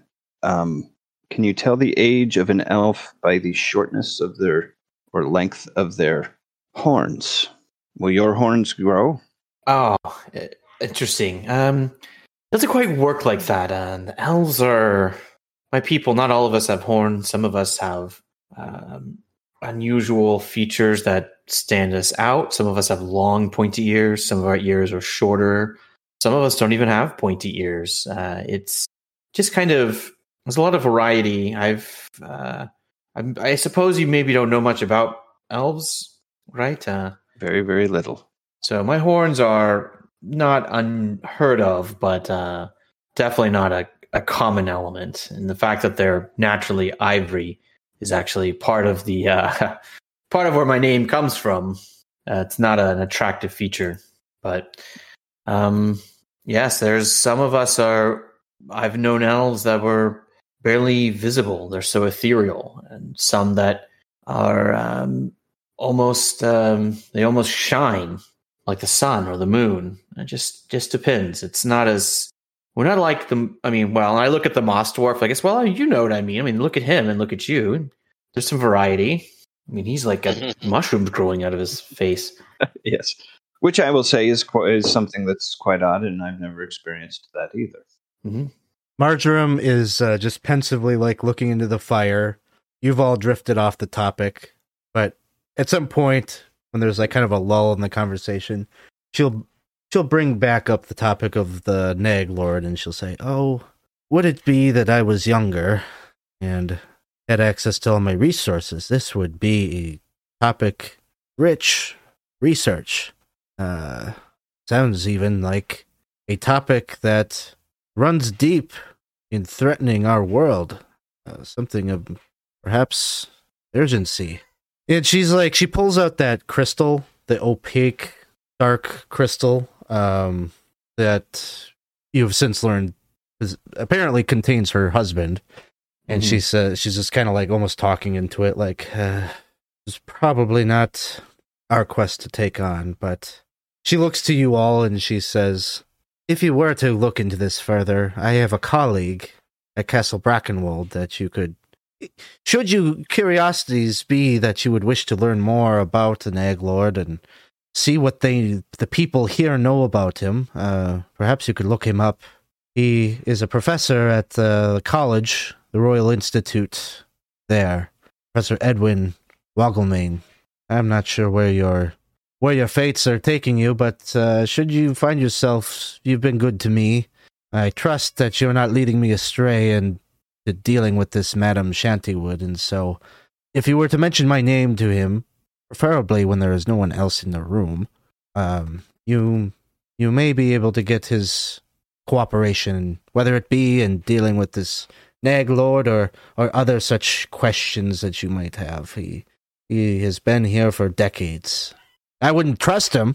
He's a scheming old bastard himself, but we've got history. We are we called each other friends at one time." Where did you say that that uh, that Professor Edward reside? Uh, ca- at Castle Brackenwald. Okay. Well, um, I don't mean to to uh, immediately cash in a favor upon doing a good deed, but I have to say, um, Oblum, uh. You have a connection. You you said you'd introduce us uh, to one of the families that maybe has a connection to Bracken Brackenwold. Um, do you mind doing that? Introducing us? This is to who? The Mosdorf? Oblum. Yeah. Is it Oblum or Oblum? Oblum. Or? Oblum. Oblum. Cool. Um, yeah, because he had said that he had like a family connection. He had a connection to one of the families, uh, like a royal family that could connect us with. That's the Earl of Yellow, isn't it?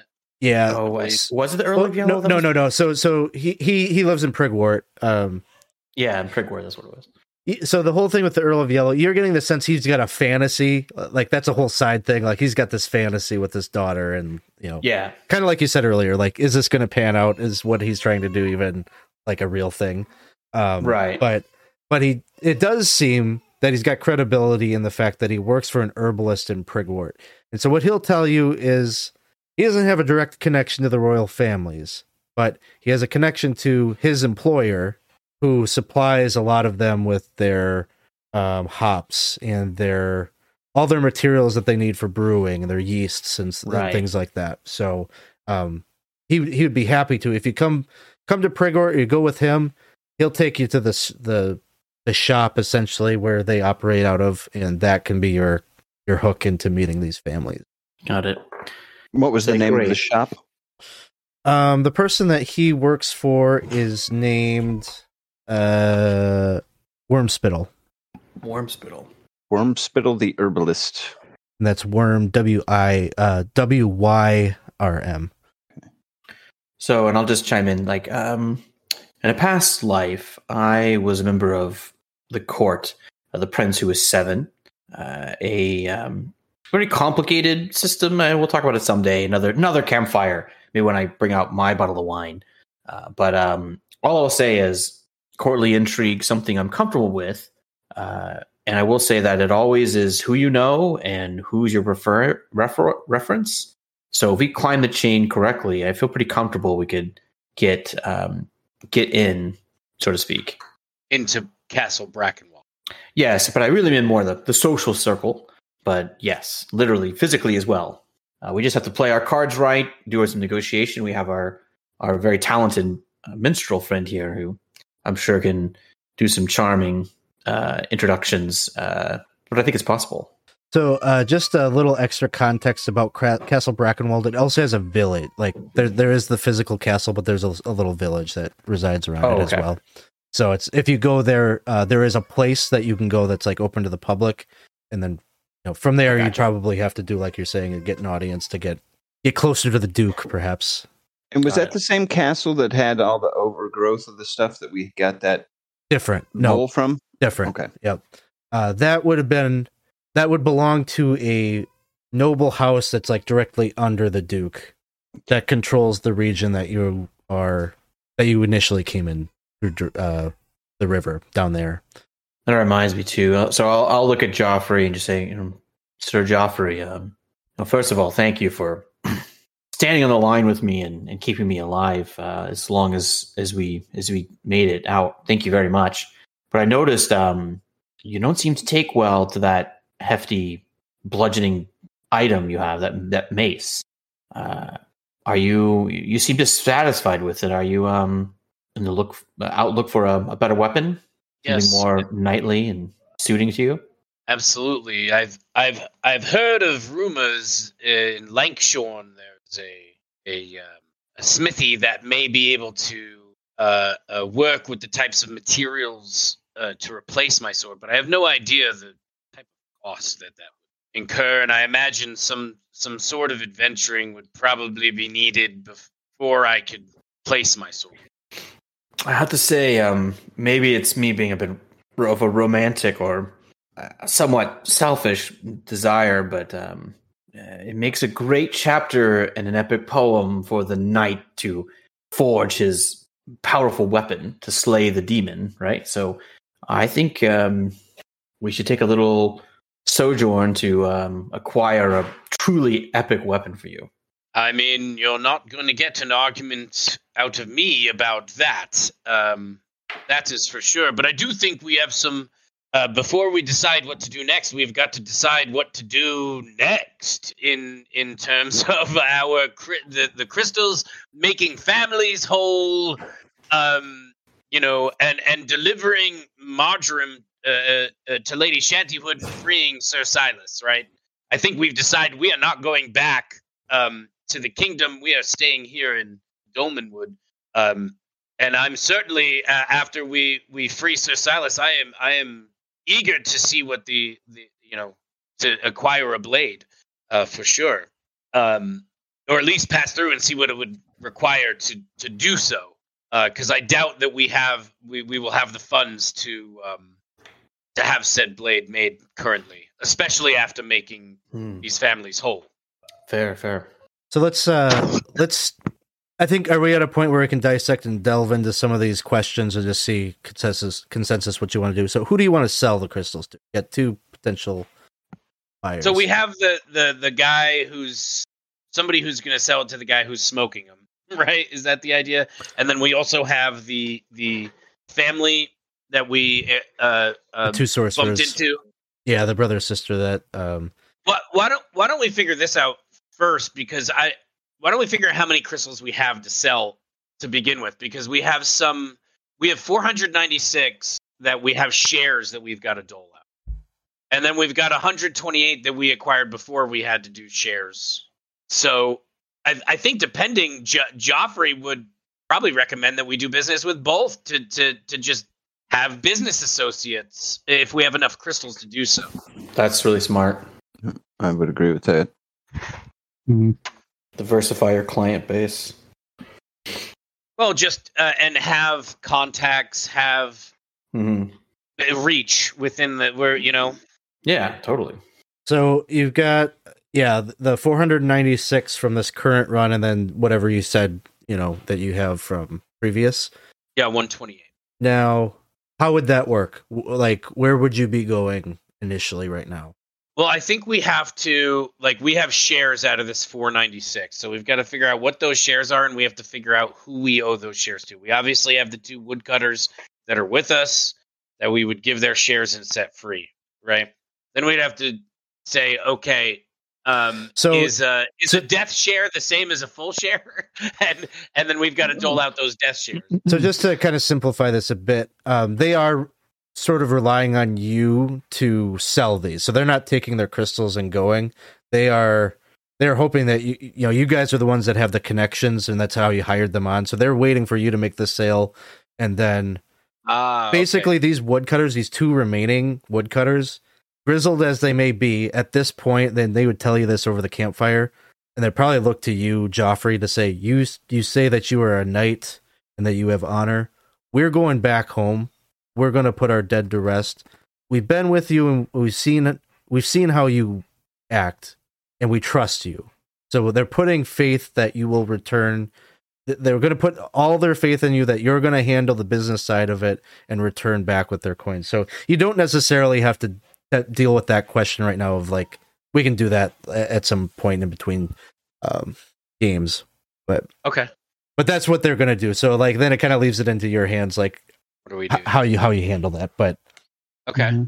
And I mean, how many? Easiest, how many? Like logistically, the easiest way with, with us originally. Just curious, it was like six, right? Mm-hmm. There were uh, five of them left. Original. There's five. Okay. So they're going to count as two and a half people in terms of divvying this mm-hmm. up.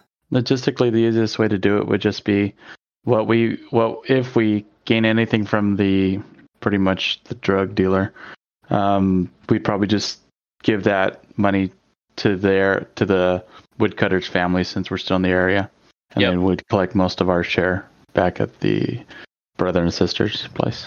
Yeah, and what I'm thinking is we've got six hundred twenty-four total crystals. I'm thinking we offer three hundred twelve to each party, mm-hmm. selling party. That'd be fine. Okay, I'm just gonna put this out there. This would be a way. It, it depends. Do you want do you want to go and deal with Jolly Oasis Pollard directly, or we'll say that you can give the woodcutters their share of the crystals, like you're saying, and they'll sell that to the intermediary, the guy that was manufacturing. Mm-hmm.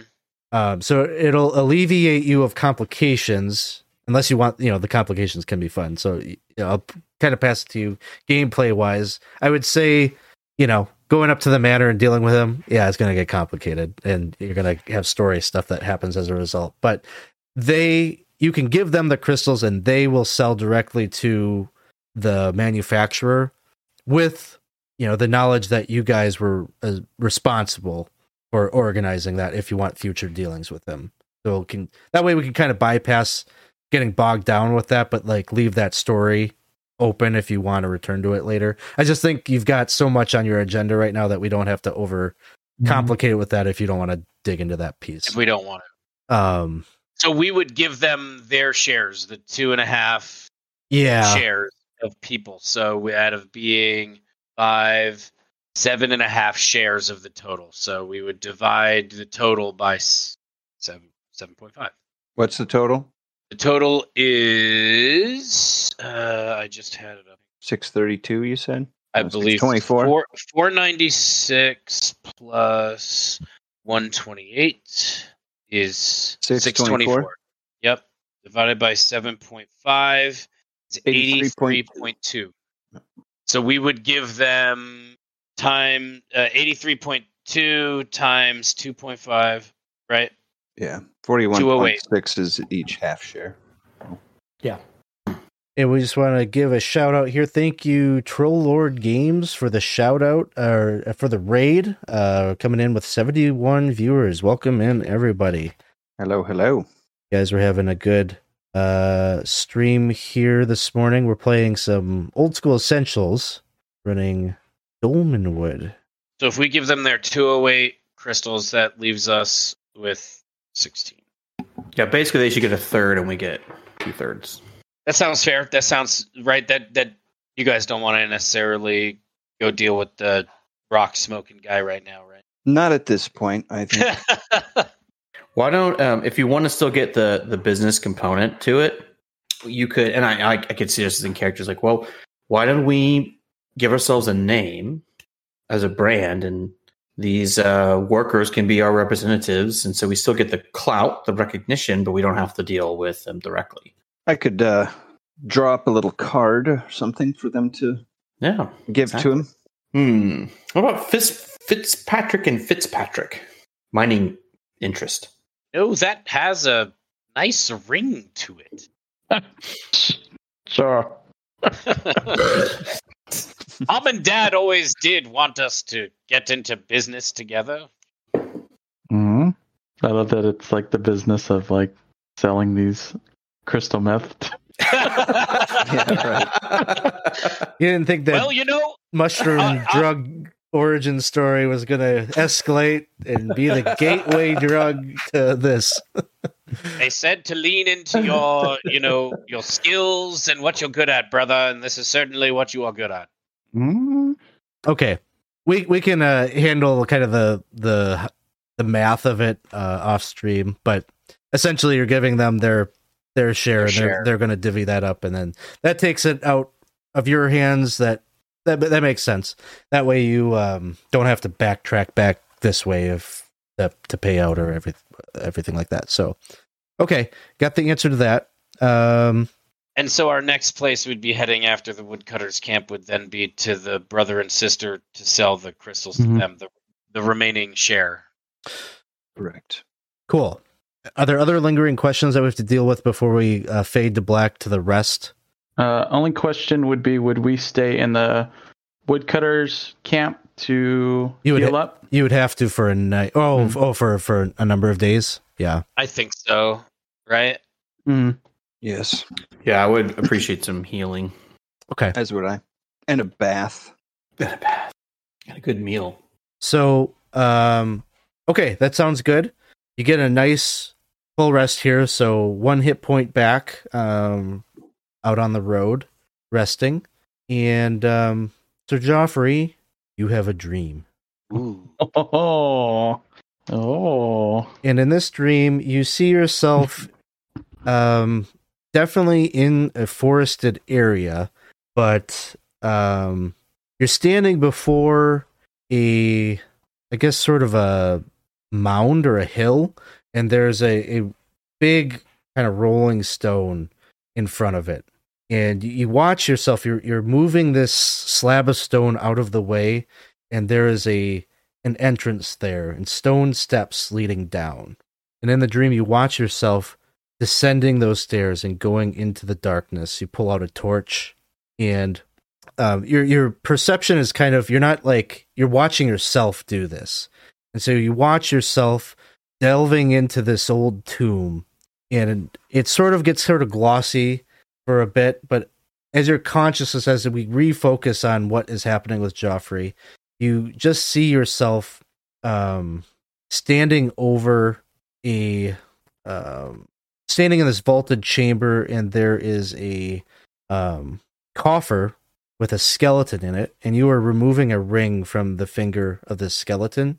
And then you exit, you watch yourself, you exit the tomb, and there the elven maiden is like waiting for you, and you get down on bended knee and present the ring to her, and you slip it onto her finger. And there's like maybe a little bit of like a uh, kind of matrimonial kind of feel to it, like a proposal. But then you know, this all kind of plays out, and um, you're getting all those same feels that you did back when you first dreamt of this elven maiden. Um, it's celebratory, happy. It feels vivid. It feels real, like it's happening. But then you wake up, and then the disappointment kind of sets in that aren't actually like that isn't actually transpired. Did I have my my sword with me, or a a dark steel sword with me? I'm going to say yes, you do in that dream have that. Ooh, yeah. It's a rough way to wake up, man. I'm probably I'm probably waking up too to the sounds of my brother snoring. Just loud. Just yeah. like a just cut a nasty fart too, right? Just right there. Yeah, right just, in my face probably yeah, too. You know, like ah, ah, that dude is coming back. Uh, I'm really I, Geoffrey is not happy about where he's at right now. He he looks down. His sword isn't there. There's still this mace, this bludgeoning mace there. Elf Maiden isn't there. The ring, that beautiful ring that that he uh, you know went to the depths of the earth to get to present to her, you know, as as this proposal isn't isn't there, and he's just like, ugh. So, um. With that, you're going to start traveling back to the woodcutter's camp um, along the road. It's going to be uncomplicated. Um, Prior, did you want to do a foraging check today? Always. It's yes. rough because it's really warm and steamy today. It's really muggy out. Ooh. Uh, I got a three. I believe I don't. That one or anything. Two, right? Mm-hmm. Okay. Cool.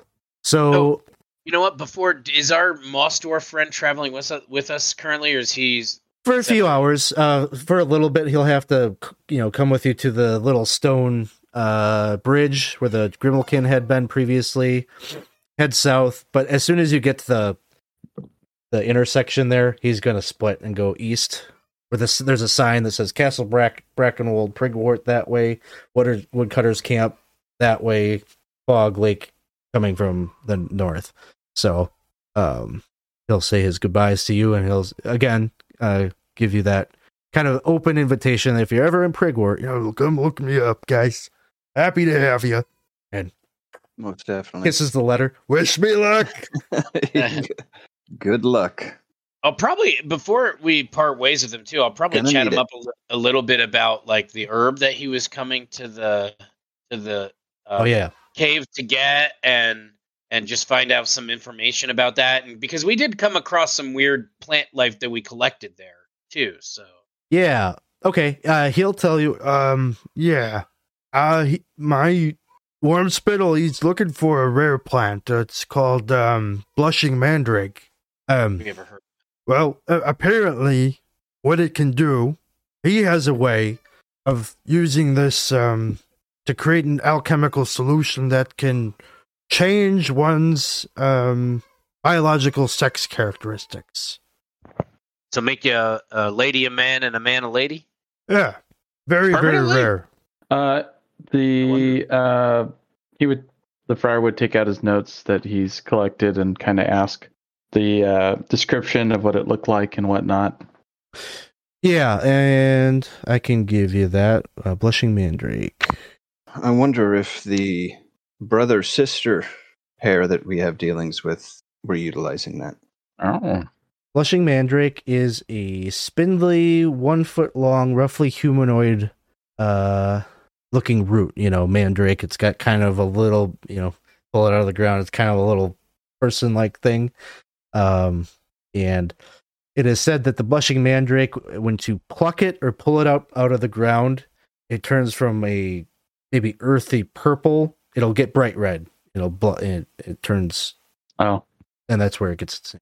Um, if eaten, uh, I'm going to say that he knows all of this about it. And he'll tell you if you eat it. It um, is very poisonous. You don't want to just eat it raw.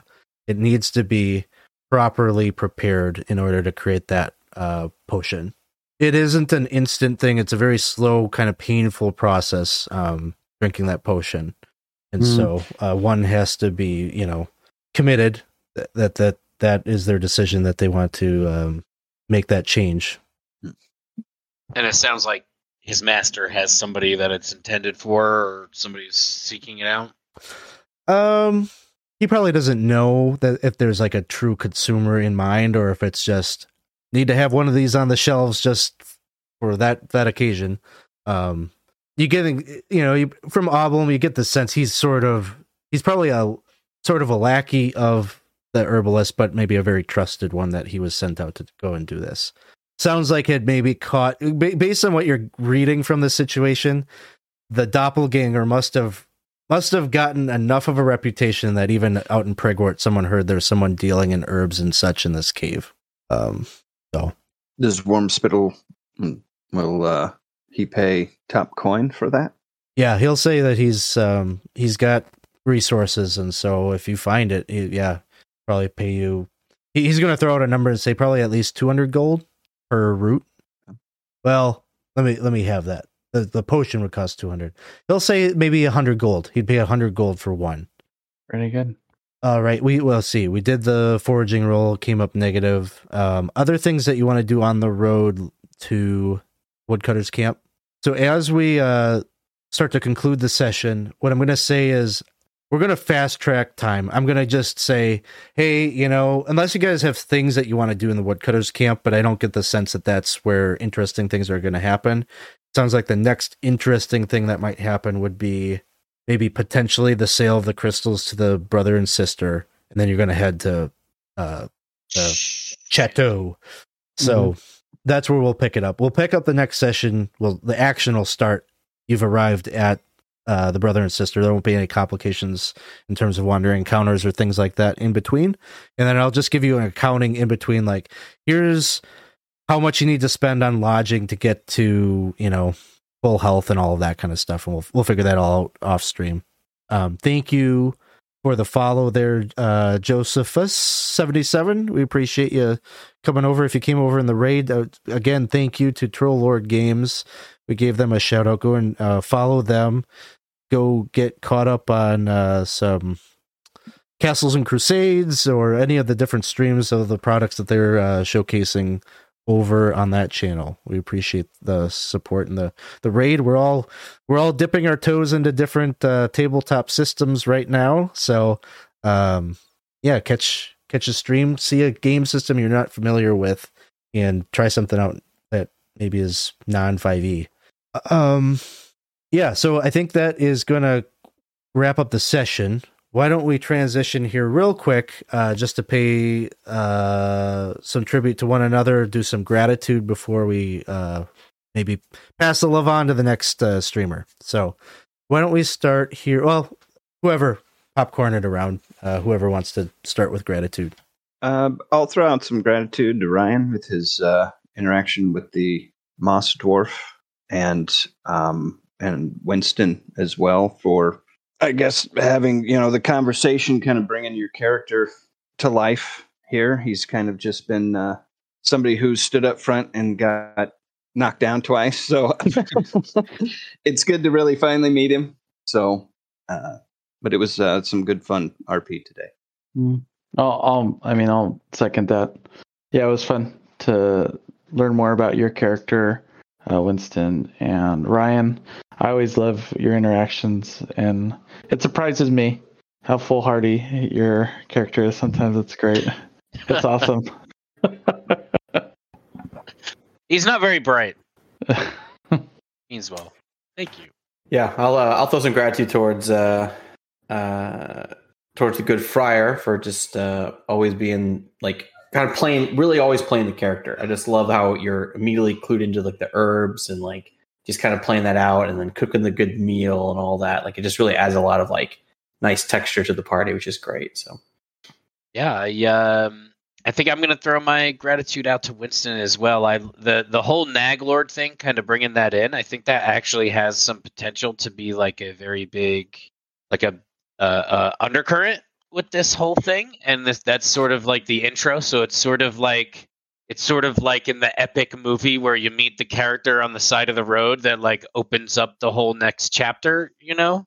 So I'm getting those vibes and, and I, I like it. Yeah, I was laughing because I Alex had like suggested it as like a, a direction to go. And I was like, cool. And I want to like start off last session, just like Nag-Lord, Nag-Lord. And then I almost died. I was like, I'm just going to die. And they're never going to hit with the Nag-Lord. And then just be like, whatever. Let's go back to selling crack rock. I mean, we're not going to not sell crack rock. That's the fuel for the war effort. It's dirty, dirty business fighting the Nag-Lord. That's right. Find allies where you can. Awesome. Look, between the crystals and, and the root that we're looking for, man, we're going to have all the underground drugs going on. That's right. Mm-hmm. Mushrooms. And- Look at that mushroom.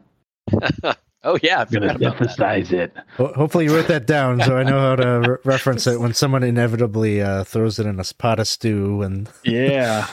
They're trying to poison some green, N P C. I wrote down green one-up mushroom. Is that yep. good enough? Definitely good enough. So uh, thanks, everybody, for coming and hanging out with us here. Thanks, players, for playing and uh, keeping this going. This is one of my favorite, probably one of my favorite of all time. I'm having a lot of fun with this. So...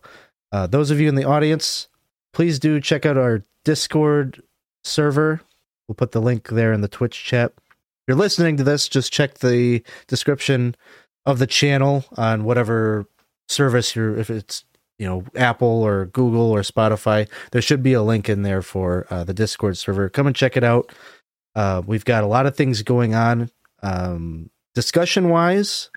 we've also got a lot of things going on playing wise. And so I would say our community is very accessible. It's very easy to get into games with us. We do run a community campaign that is open to everyone to hop in and join. So join our Discord. That's the best way to kind of get to know us and get the details on all of that. Um, the other thing is, if if you are listening to this on the podcast and you're enjoying that, uh, th- that's is sort of an experiment a bit for me to do this.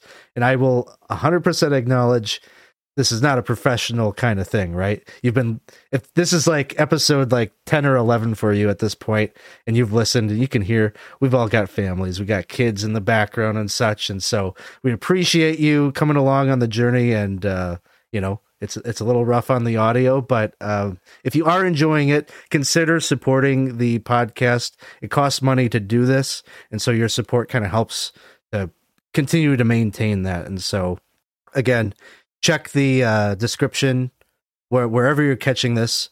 There should be a link there for how you can support the the podcast side of things for, for us. So we appreciate that. All right. Um, I think that's going to call it to a close. Um, we got another game here tonight. It, it, like the, uh, the aforementioned uh, community campaign, our good friend Gabe here is going to be running a tier one game for our five E folks uh, tonight at seven p.m. And the the other game that we have is tomorrow night at seven p.m. We've got some Dungeon Crawl Classics. We're going to be playing in uh, the Lankmar uh, sandbox, so you can come and check that out as well. With that, let's go and head over. We'll send a raid over to Roll Positive Gaming and see see what they're up to. So thanks, everybody. We will catch you next time. Thanks for stopping. Bye-bye. Thanks, Troll Lord.